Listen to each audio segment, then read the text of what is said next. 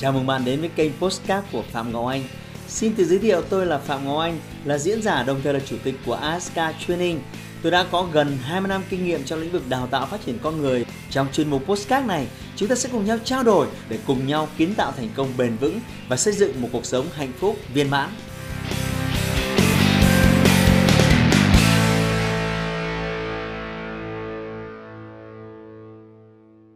Chào mừng bạn quay trở lại với kênh YouTube của Phạm Ngọc Anh. Trước khi chúng ta đi sâu vào nội dung chính video này nói về điều gì thì hãy lắng nghe thật kỹ cái câu chuyện vui thế này. Có một cái người đàn ông nọ, có một người con trai đến cái tuổi cập kê lấy vợ, và một ngày ông chợt nảy ra một ý tưởng thú vị là ông gọi cậu con trai lại. Này con trai, sẽ sao nếu sau này con là con rể của tỷ phú giàu nhất thế giới, Bill Gates? Cái gì bố? Sao có thể như thế được? Chúng ta thì nghèo khó, ăn qua ngày còn phải lo lắng, không bao giờ có cơ hội tiếp cận với những người như thế. Sao bỗng dưng bố lại nảy ra một cái suy nghĩ như thế này? Không thể nào, chuyện đó không thể nào xảy ra được. Nhưng bố chỉ hỏi con thôi, nếu có một ngày nào đó việc đấy sẵn sàng xảy ra mà con chỉ đơn giản là nói có hoặc là không thôi, thì khi đấy con có sẵn sàng hay không? Bố nói gì vậy? Cho dù cái điều này nó hơi hoang tưởng, nhưng mà nếu nó xảy ra, vâng, thật là tuyệt diệu, con nghĩ là như vậy. Và rồi chuyện đó bẵng qua đi. Một cái ngày nọ với cái sự sắp đặt thì ông bố này cũng có dịp gần kế bên Bill Gates, và ông ấy xin Bill Gates một chút ít thời gian.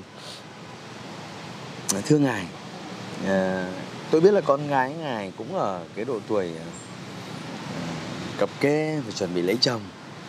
Tôi có một cậu con trai rất là khôi ngô, tuấn tú, và nó rất là chăm chỉ, trí tuệ, và tôi cho rằng nó sẽ rất là phù hợp để trở thành con rể tương lai của ngài. Ngài nghĩ thế nào về điều này? Không thể nào.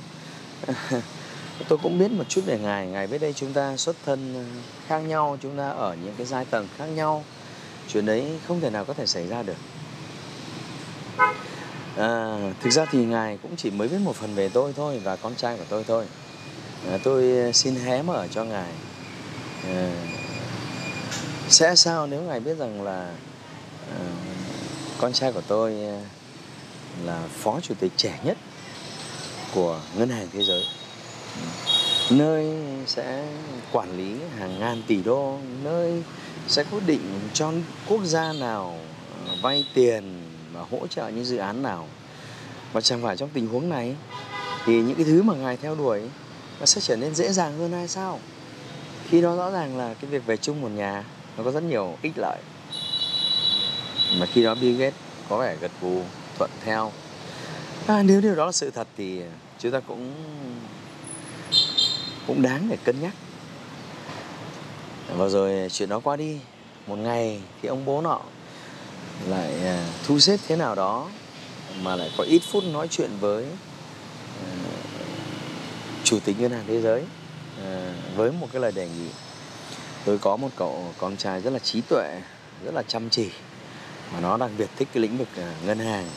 Và tôi cho rằng là nó đã đi xin việc nhiều nơi, nhưng tôi cho rằng phù hợp nhất sẽ là ngân hàng này. Và tôi biết rằng là cái vị trí phó chủ tịch ngân hàng này nó vẫn còn trống. Vì vậy tôi mạnh dạn đề nghị tiến cử cho ngài.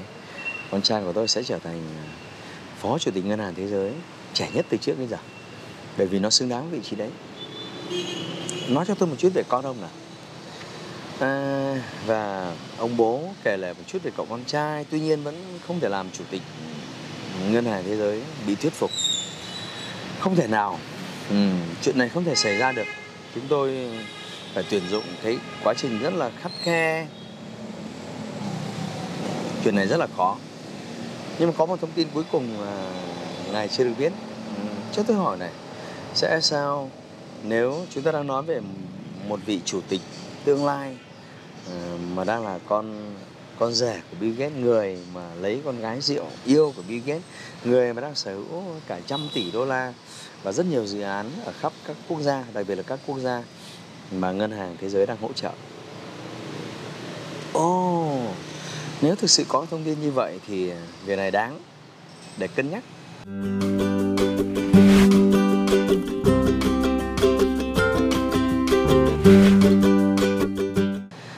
Bạn thân mến, chúng ta vừa nghe một câu chuyện vui có tính chất hơi cường điệu hóa và nó không xảy ra trong thực tế cuộc sống. Tuy nhiên thì rõ ràng bạn học được bài học quan trọng là trong thế giới này chúng ta hay nói về cái môi trường kinh doanh win-win, nhưng thực tế thì cái việc win-win nó đã xảy ra ở rất nhiều nơi. Đó là bạn hợp tác với ai đó và bạn tìm ra một cái cách thức để họ cũng có chiến thắng và bạn cũng có chiến thắng. Cái này tôi thấy rất là nhiều. Tuy nhiên trong cuộc sống, thành công đến với bạn và đặc biệt là thành công một cách tốc độ đến với bạn khi bạn tìm cách tạo ra một cái thế giới mà có triple win. Tôi xin nhắc lại triple win, hay nói cụ thể hơn là có ba cái chủ thể ở đây. Và làm thế nào để cả ba cái chủ thể này đều được hưởng về lợi ích của một cái kèo giao dịch. Thì khi đó cái lợi ích đồng thời của ba cái chủ thể này trong một cái kèo giao dịch thì người ta gọi là triple win. Thưa bạn, win-win bạn đã nghe nhiều, nhưng triple win thì tôi cho rằng là khó thấy. Nhưng thực tế cuộc sống nó vẫn xảy ra như vậy.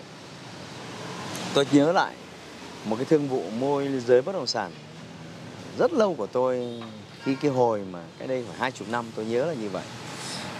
Đó là khi có một người nhờ tôi bán một cái căn nhà. Chú mua căn nhà này 2 tỷ, chú kỳ vọng là 2,150 tỷ là chú bán. Và tôi đề nghị chú viết một cái giấy cam kết rằng là cho tôi bán cái căn hộ này trong vòng khoảng 1 tháng, và với cái giá chú mong đợi là 2,150 tỷ chú thu về. Còn tôi bán với giá cao hơn thì tôi sẽ được chú trả cái phần chênh lệch. Khi đấy tôi rất là tay mơ, tôi không có kinh nghiệm gì cả. Tôi với một người bạn cùng phối hợp trong cái kèo này. Và rồi chúng tôi cũng tìm được một cái người mà sẵn sàng mua cái căn hộ này với cái mức tài chính khoảng như vậy. Và chúng tôi chào giá căn hộ này ban đầu là 2,5 tỷ. Và rồi chúng tôi dàn xếp những cái cuộc đàm phán thương thảo giữa hai bên. Tất nhiên là phải có một cái sự phối hợp rất nhịp nhàng. Và cuối cùng chúng tôi chốt được một cái giá là 2,350 tỷ. Thưa bạn, đấy là cái giá giao dịch cuối cùng. Và sau cái thương vụ này 3 tuần thì chúng tôi kiếm được 200 triệu. Ông chủ bất động sản kiếm được 150 triệu. Và cái người mua nhà kia thì vẫn rất happy. Và thực sự họ rất happy với cái kèo này. Và rõ ràng thông qua một cái giao dịch đấy thì cả ba bên đều rất là win-win. Thì bạn có thể tạo ra cái thành công đột phá. Đột phá ở đây tôi cho rằng là cái người có bất động sản, người ta đầu tư rất nhiều tiền mà người ta kiếm được một phần tiền của bạn không có gì cả, mà bạn vẫn có thể kiếm được tiền mà cũng giống như họ. Thì nếu bạn muốn có những thành công đột phá như thế trong cuộc đời thì bạn phải tìm kiếm những cái giải pháp mà để có thể tạo ra một cái triple win. Và cái này nó liên quan đến một nghệ thuật trong đàm phán và trong thương thảo. Bạn phải nhớ dùm tôi có 3 khía cạnh, mỗi một người họ đều thích thú. Và muốn đàm phán và thương thảo tốt thì bạn cần phải nhớ dùm tôi có 3 khía cạnh.